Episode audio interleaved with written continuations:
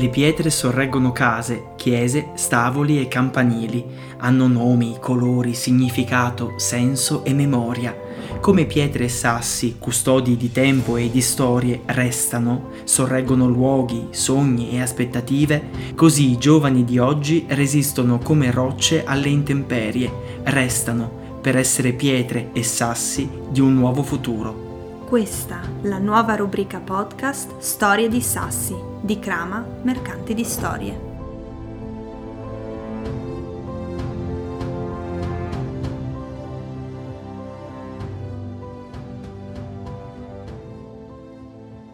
Buonasera a tutte e a tutti E ben ritrovati a Storie di Sassi. e qui oggi incontriamo, o meglio, è qui con noi il terzo sasso di questa rubrica, ovvero Michele. Ciao Michele.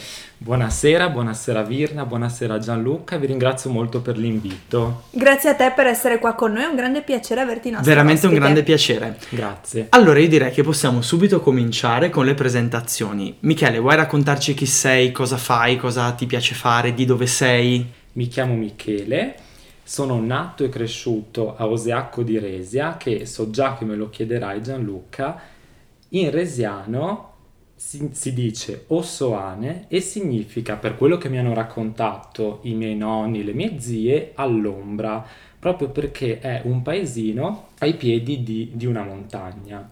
Nella vita sono un infermiere e lavoro nel campo della medicina del lavoro un settore che mi vede impegnato nel contesto territoriale, quindi non è che lavoro stabilmente in un ospedale, ma mi sposto sul territorio. E quindi per, riaggran- per agganciarmi al fulcro di questo bellissimo progetto che è Storie di Sassi, posso dire no, che nell'accezione più positiva del termine sono un sasso ibrido, possiamo dire un po' così. Un sasso a ruote, un sasso a ruote che si sposta.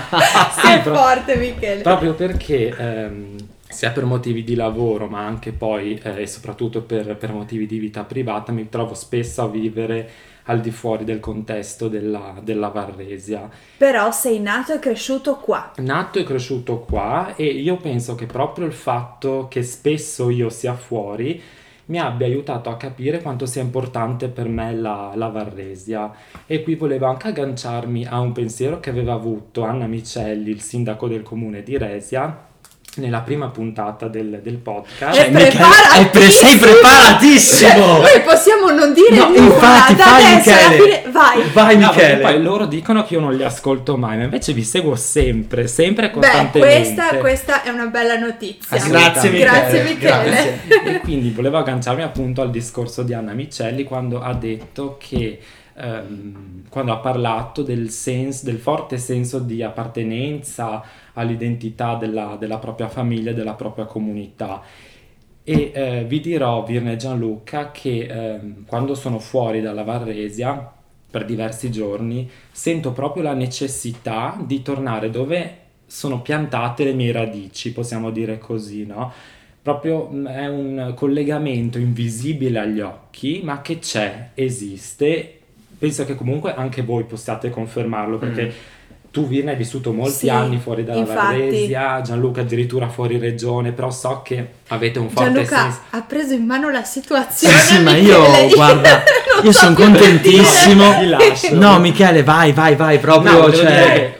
potete confermare che anche voi sentite un senso Sì, di appartenenza Sì. assolutamente. potente, forte, Sì, no? sì, sì, sì, sì.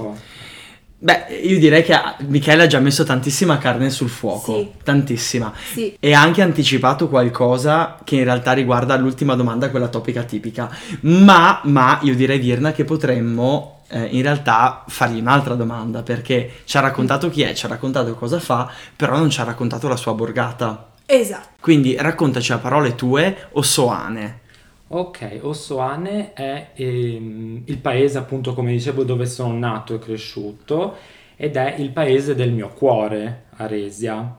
E è un, eh, uno tra i più grandi paesi della Varresia, anche in termini di, di abitanti.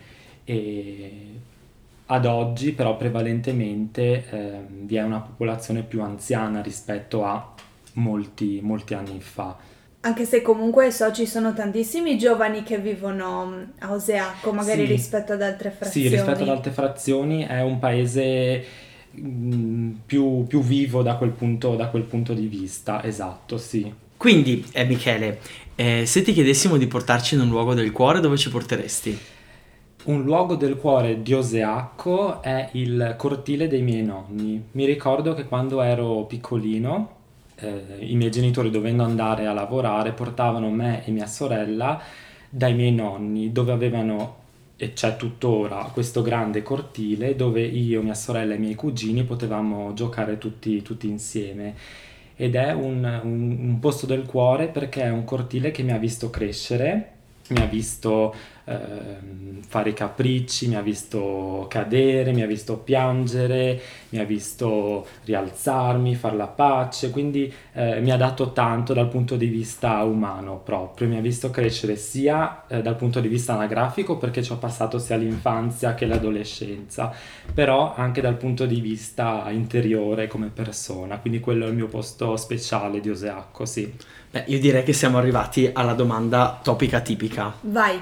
Allora, Michele, ci hai detto che sei un sasso a ruote, no? Sei un sasso itinerante, cioè Ibrido, mi i- sono definito. ibrido, ibrido, ibrido, giusto, Ibrido. ibrido. Ehm, cioè sei un sasso che si muove, eh, un giorno sei di qui, un altro giorno sei di là, quindi hai modo sicuramente di vedere diversi- diverse altre realtà, diverse città, cittadine, altri paesi più grandi, più piccoli, con ehm, servizi diciamo differenti, con comunità differenti, con tempi, con stili differenti. E l'impressione che ehm, insomma noi stiamo eh, condividendo con tutti i nostri ospiti, sia, sia io che Virna, è che noi che siamo cresciuti fuori e abbiamo un legame con la valle, vediamo molto questa differenza magari tra un grande centro e eh, la valle diciamo che è più periferica, più se vogliamo definirla a margine, no? a confine. E i servizi per esempio, sembra che qui i servizi siano tutti più complicati, sia più difficile vivere qui, non hai il supermercato a 5 minuti, eh, non hai un ospedale e magari luo- lo stesso luogo di lavoro non è a portata di mano ma bisogna fare molti chilometri e Esatto. quindi impiegare molto tempo. Quindi la domanda che noi ti facciamo in quanto sasso, anche se ibrido, è questa. Perché hai deciso di restare? Ho deciso di restare perché ehm, rispetto a una città che, come dicevi giustamente Gianluca, ti fornisce più servizi e quindi più comodità, la montagna ti permette di eh, avere più serenità, più tranquillità mentale, proprio più pace eh, interiore anche se vogliamo. Questo non significa che eh, chi vive in montagna comunque non conduca una vita accelerata con un ritmo frenetico, anzi perché come dicevi giustamente per andare a lavorare bisogna farsi minimo 30 km, poi magari devi fermarti al centro commerciale a fare la spesa, altri 30 km per tornare presso la propria abitazione, però quando torni in montagna dove vivi sei circondato da un ambiente proprio per le caratteristiche naturali ambientali che ti trasmette veramente un senso di, di pace rispetto a una città che comunque ehm, ti ingloba sempre in un ritmo più, più frenetico. Eh, comunque all'inizio appunto dicevamo che ehm, in città hai più servizi e più comodità. È vero ad oggi, però questo non significa che anche in montagna non si possa costruire. So che sono attivi diversi progetti o comunque ci sono diversi progetti in fase di, di attivazione inerenti le, le montagne e quindi anche eh, inerenti la Varresia. Come diceva eh, Anna Micelli, sindaco della Varresia, Ha ascoltato tutto. e ha preso appunti, Ha preso ha preso appunti, Michele, ti vogliamo sempre in ogni puntata. Si tratta di eh, progetti eh, impegnativi che richiedono dedizione e quindi non sono facili da attuare, ma non impossibili. Per questo io sono d'accordo quando eh, si dice che tutti noi singoli cittadini assieme alle istituzioni dobbiamo impegnarci per, eh, in questo senso per, per costruire, no? Quindi concludo dicendo che sì, io credo nella vita qua a Resia. Beh, bellissimo, bellissimo, bellissimo intervento, sì. Michele, bellissimo, grazie. Sì. E io direi che Michele possiamo andare in chiusura con okay. la nostra cramizza. Shakerò? Esatto, devi shakerare questa piccola cramizza con dentro una frase, una riflessione, mi viene da ridere. Ok, no, shakera appunto eh, la, la cramizza e scegli, fai scegliere alla fortuna qual è la suggestione che regaliamo oggi ai nostri ascoltatori. Allora, apriamo lo scrigno. Allora, vi leggo l'autore. Sì, è veramente preparatissimo. Cioè, lui sa che prima cioè, tu chiedi l'autore, che lo commenti. Preparatissimo!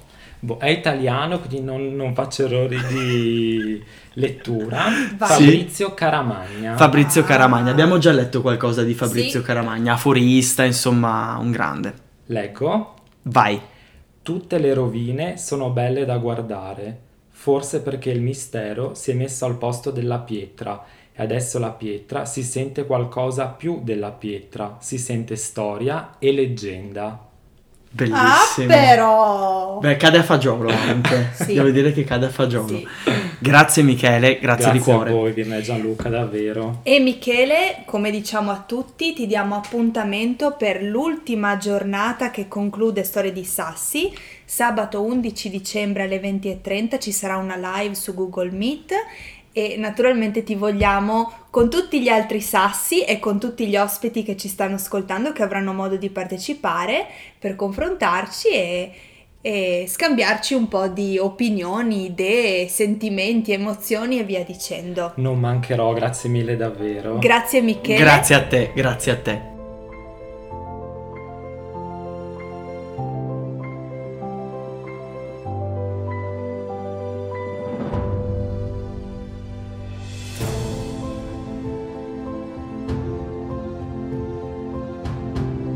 Di sasso in sasso, pietra dopo pietra. La tua storia diventa la mia. Buonanotte sassi e pietre, al prossimo episodio di Storie di Sassi.